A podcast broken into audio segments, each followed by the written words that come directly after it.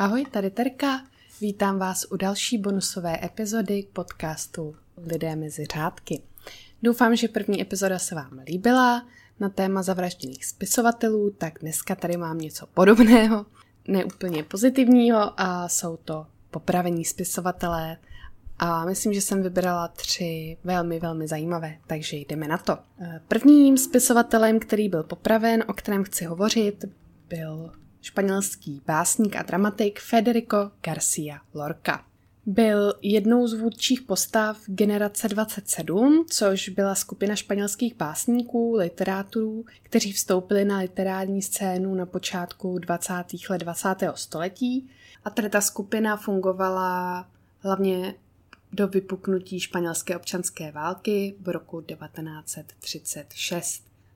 Federico se narodil v malé vesničce Fuente Vaqueros, doufám, že to čtu dobře, poblíž Granady ve španělské provincii Andalusie, do rodiny velmi zámožného statkáře.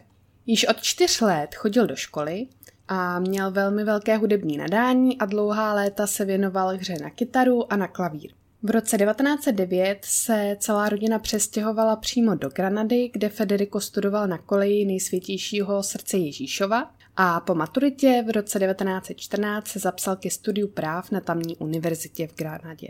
Navázal během těch svých univerzitních studií přátelské styky s hodně známými osobnostmi toho granadského kulturního prostředí a stále víc od té hudby začal přecházet k literatuře a začal s tou svojí vlastní tvorbou. A své první verše napsal přibližně v roce devatenáct set šestnáct. Byl později přijat do studentského kampusu v Madridu, který byl vybudovaný podle vzoru anglických univerzit, jako je Cambridge nebo Oxford.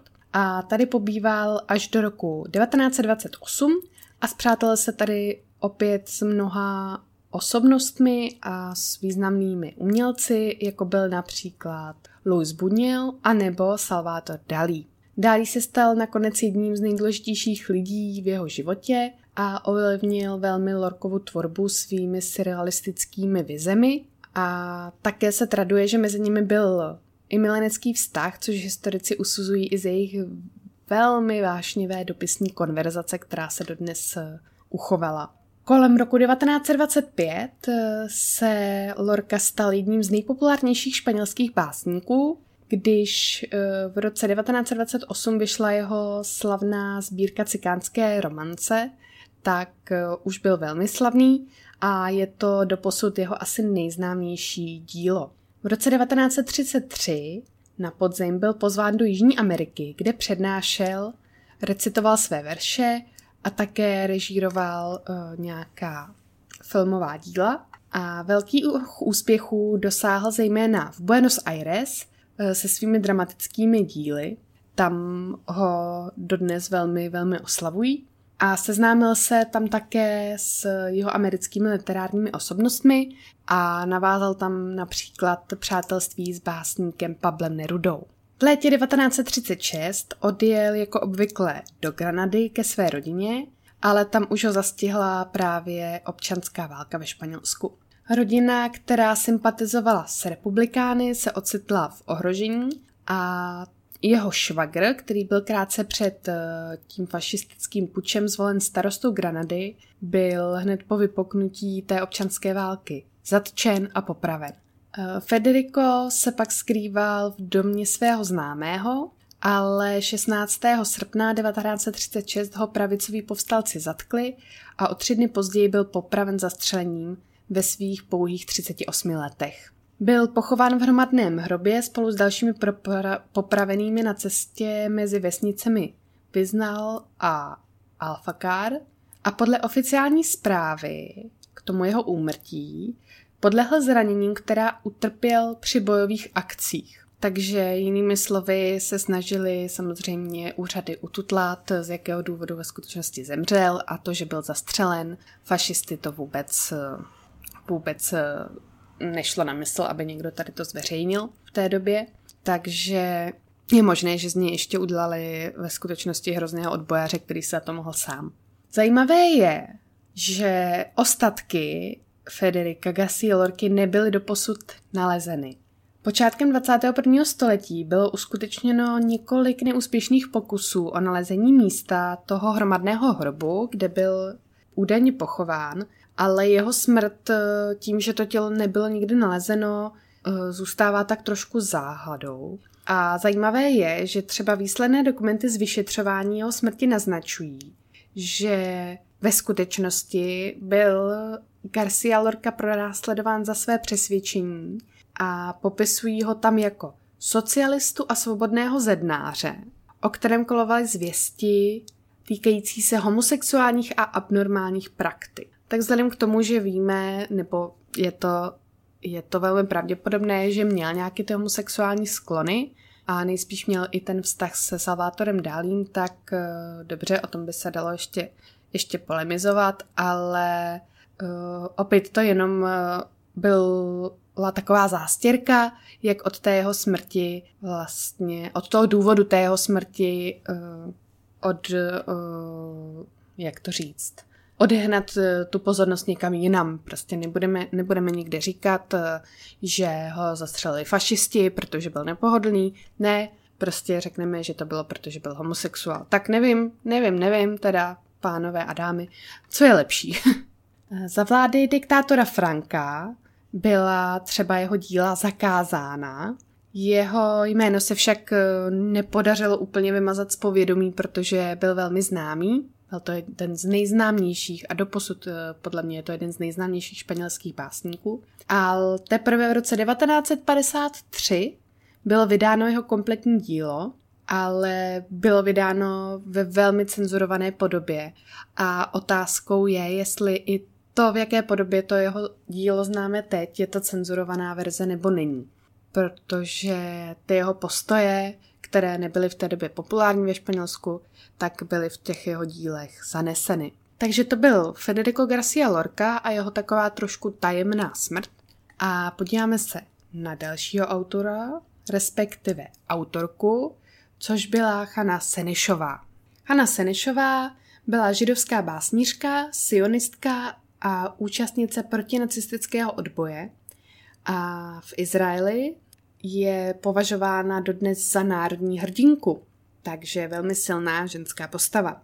Pocházela ze známé maďarské židovské rodiny z Budapešti a po své sionistické nadšení a také kvůli stále sílícímu antisemitismu, který po celém světě se prostě s nástupem N S D A P a Hitlera rozmáhal, tak v září devatenáct třicet devět ve svých osmnácti letech odešla do britské mandátní Palestiny.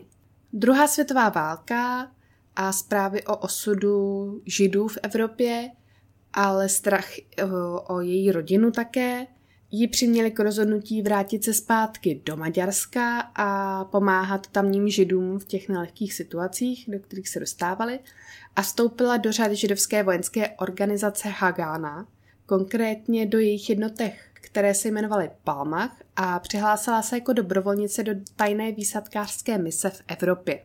Podstoupila výcvik, který byl vedený vojáky britské armády a zpravodajskou službou Special Operation Executive, a získala hodnost v britském královském letectvu.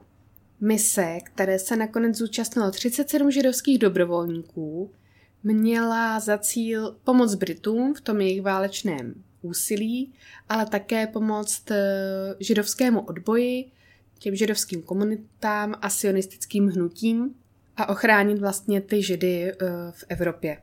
Teď se dostáváme přímo k té misi.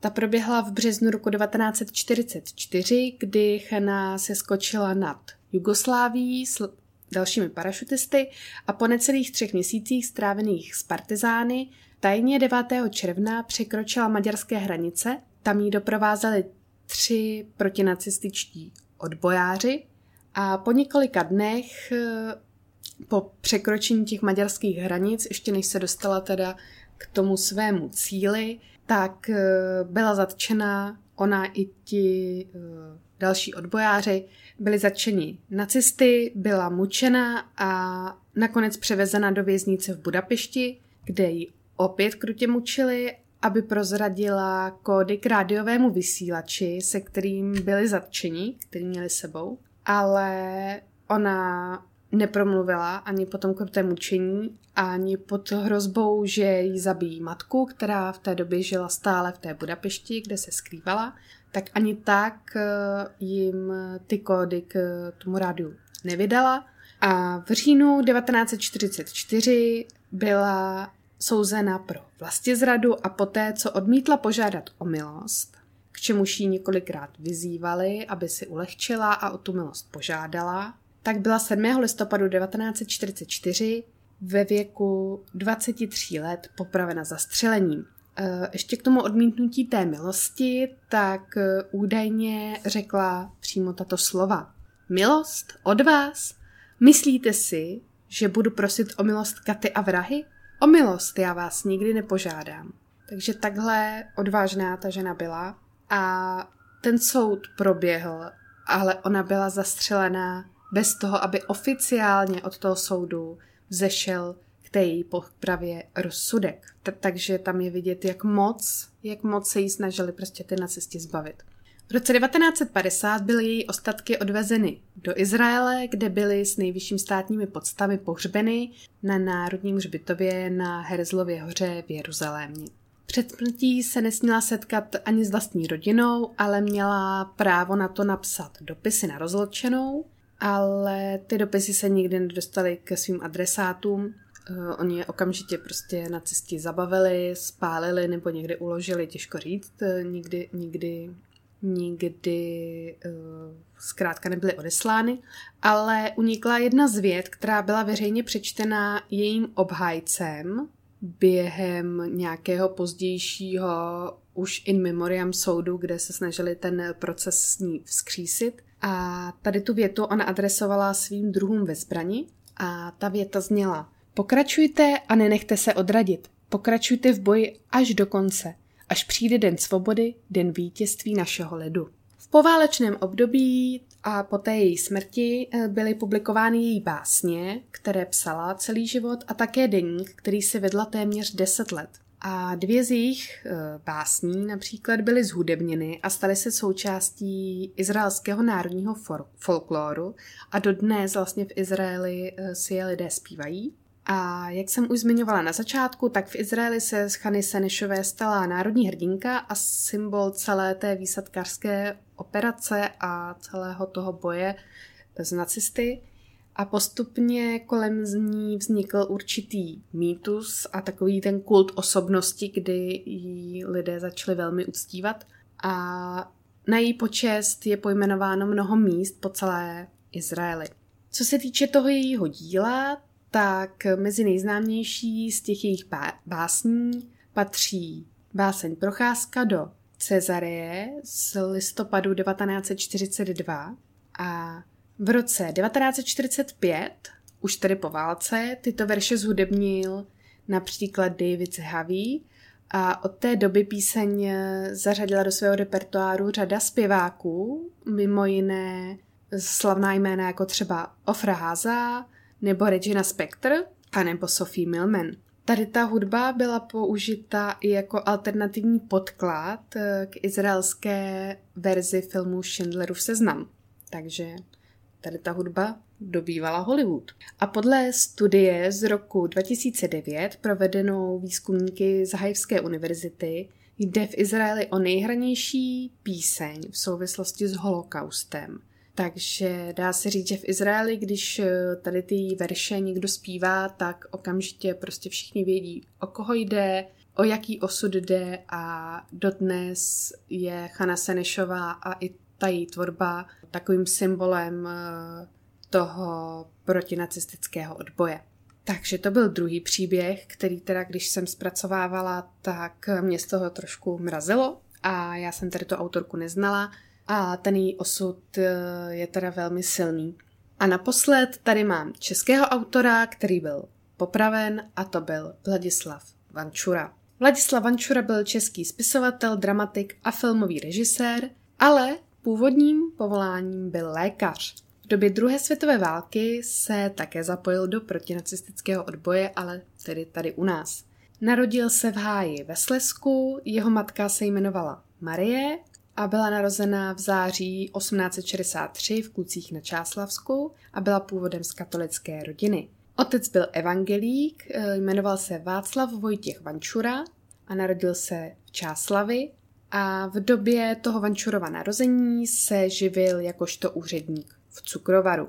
Primu a sekundu vystudoval Vančura na Malostranském gymnáziu, kde žil bez rodičů, a terci a kvartu studoval v Benešově. Sextu vychodil na gymnáziu v Křemencově ulici, septimu a oktávu zase na Malostranském gymnáziu, kde také prvního července devatenáct set patnáct ve věku dvacet čtyři let maturoval. Takže to mělo hodně takové zajímavé, co se těch studentských let týče.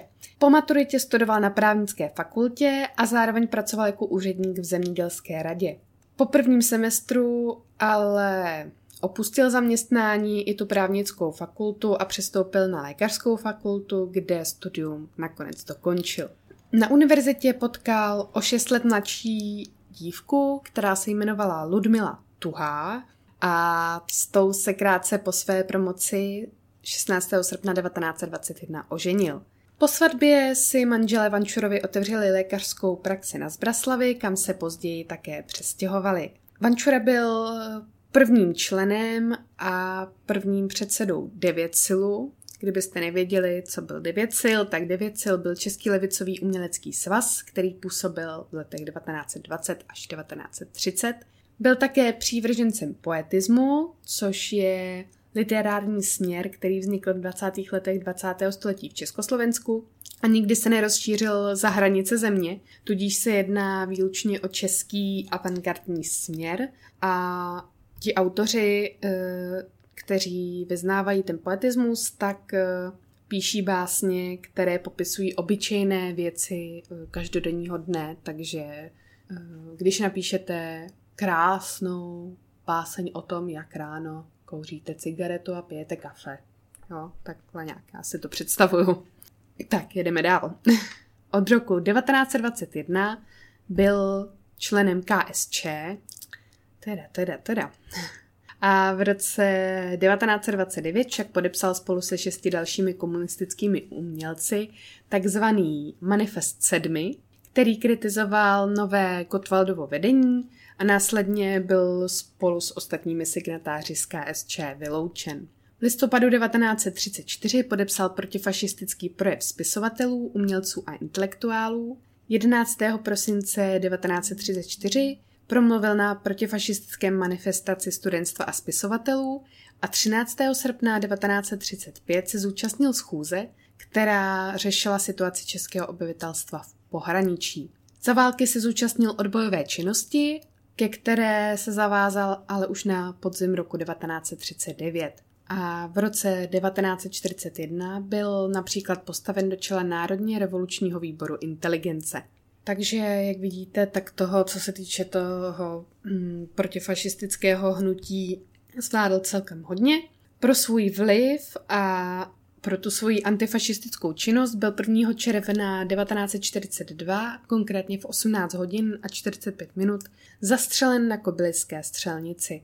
Gestapo zatklo Vančuru ještě předtím a tak na popraviště kráčel mezi prvními z patnácti set obětí Heydrichiády, i když byl tedy zatčený ještě před tím uh, útokem na říšského protektora Reinharda Heydricha, tak uh, ho s nimi vlastně šoupli do jednoho pytle. A on uh, u soudu, který samozřejmě by mu stejně nejspíš moc nepomohl, uh, veškerou odbojovou činnost popřel, ale nakonec ho to stejně přivedlo před popravčí četu, jelikož v situaci po tom atentátu na Heydricha měl pro nacisty větší cenu jako mrtvý, než jako živý. Dříve nebo později by ho stejně nejspíš popravili a ta Heydrichiáda byla zkrátka pro ně dobrá výmluva pro ty nacisty, jak se ho zbavit. Mohlo to však trvat ještě mnohem déle, víc měsíců, možná i let, než by byl popraven, jako tomu bylo třeba v případě Julia Fučíka, Ten se nejspíše právě díky svému rozhodnutí na gestapu vypovídat nestal obětí stanného práva, ale byl popraven až osmého září devatenáct set čtyřicet tři v Berlíně. Takže dá se říct, že tím, že vlastně všechno popřel, si ještě jako uškodil, ale jak jsem říkala, i historici se na tom shodují, že stejně dříve nebo později by se ho ty nacisté chtěli zbavit a stejně by ho popravili. Takže by se ve finále nepomohl a Bůh ví, co by se mu ještě dělo mezi tím, nějaké mučení a, nebo koncentrační tábor, těžko říct. Vančurova smrt nakonec přinesla nacistům to, co od ní očekávali, protože vyděsila uh, takové ty odbo, odbora, odbojáře v intelektuálních kruzích a v české společnosti vyvolala velký strach, že se zkrátka nikdo, ani Ani ti umělci, ani slavní spisovatelé nemohou být jistí svým životem. Takže to, čeho se snažili na cestě docílit, se jim bez pochyby, bez pochyby povedlo. Ale zbývá si už položit jenom jednu otázku tady k té situaci, zda by Vančura válku přežil, kdyby se ten atentát na Heydricha vůbec neuskutečnil. Nebo kdyby byl zatčen v jiné době, než těsně před tím atentátem. Je možné, že tím, že by ho neměli z čeho usvědčit nebo k nějakému procesu ho přidružit, ty jeho prohřešky, tak je možné, že by se ten soud protahoval až do konce války, ale nikdo si tím nemůže být nikdy jistý. Takže to byl Vladislav Vančura. Já doufám, že se vám dnešní epizoda líbila, i když nebyla úplně super pozitivní. A uvidíme se zase příště. Mám pro vás připravenou další bonusovou epizodu, tentokrát na veselější téma, protože slavíme dvacáté výročí filmu o Harrym Potterovi, tak další epizoda bonusová bude na toto téma, takže se máte určitě na co těšit a já se také moc těším. Mějte se hezky, ahoj!